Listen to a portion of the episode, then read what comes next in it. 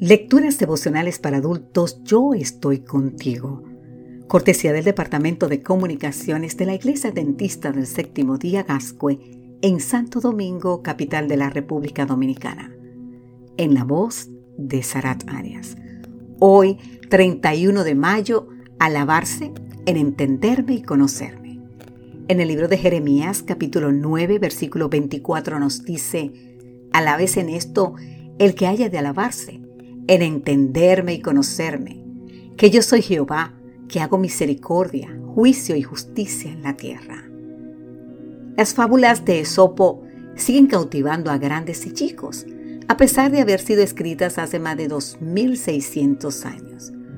Una de mis favoritas es la del perro que mordía a todos los que pasaban cerca de él. Cansado de las protestas de la gente, un día su amo le puso un cencerro la campanita que se les pone en el pescuezo a algunos animales, especialmente al ganado.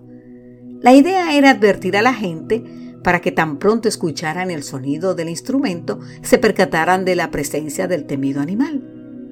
El problema vino cuando el perro creyó que su cencerro era una especie de corona y que se ufanaba de que los demás perros no tenían ese adorno en su cuello. Cansado de la altanería del canino, el perro más veterano del barrio le dijo, Como eres tan necio e ignorante que cree que tu amo te ha hecho el honor de ponerte ese cencerro? ¿Sabe? Pues que ese cencerro es tu mayor vergüenza y un testimonio de tu maldad para que todos te guarden, para que todos se guarden de ti. Entonces Esopo introduce su moraleja.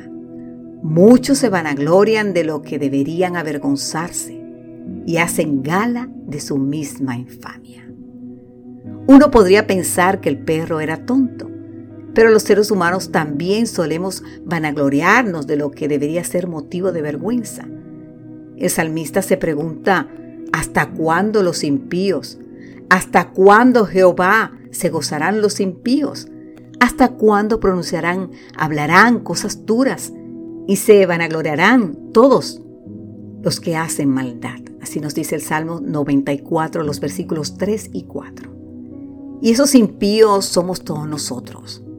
Según Pablo en el libro de Romanos capítulo 1, 32, el descargo llega a un nivel tan grande que no solo practicamos la maldad, sino que también damos nuestra aprobación a los que la practican. ¿Usted escuchó eso? Pero si queremos insistir en alabarnos, entonces esta es la recomendación divina.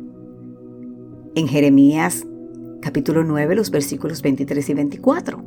No se alabe el sabio en su sabiduría, ni en su valentía se alabe el valiente, ni el rico se alabe en sus riquezas, mas alábese en esto el que haya de alabarse en entenderme y conocerme, que yo soy Jehová, que hago misericordia, juicio y justicia en la tierra, porque estas cosas me agradan, dice Jehová. Querido amigo, querida amiga, esa es la alabanza que le agrada a nuestro Padre Celestial. Que Dios hoy te bendiga en gran manera. Amén.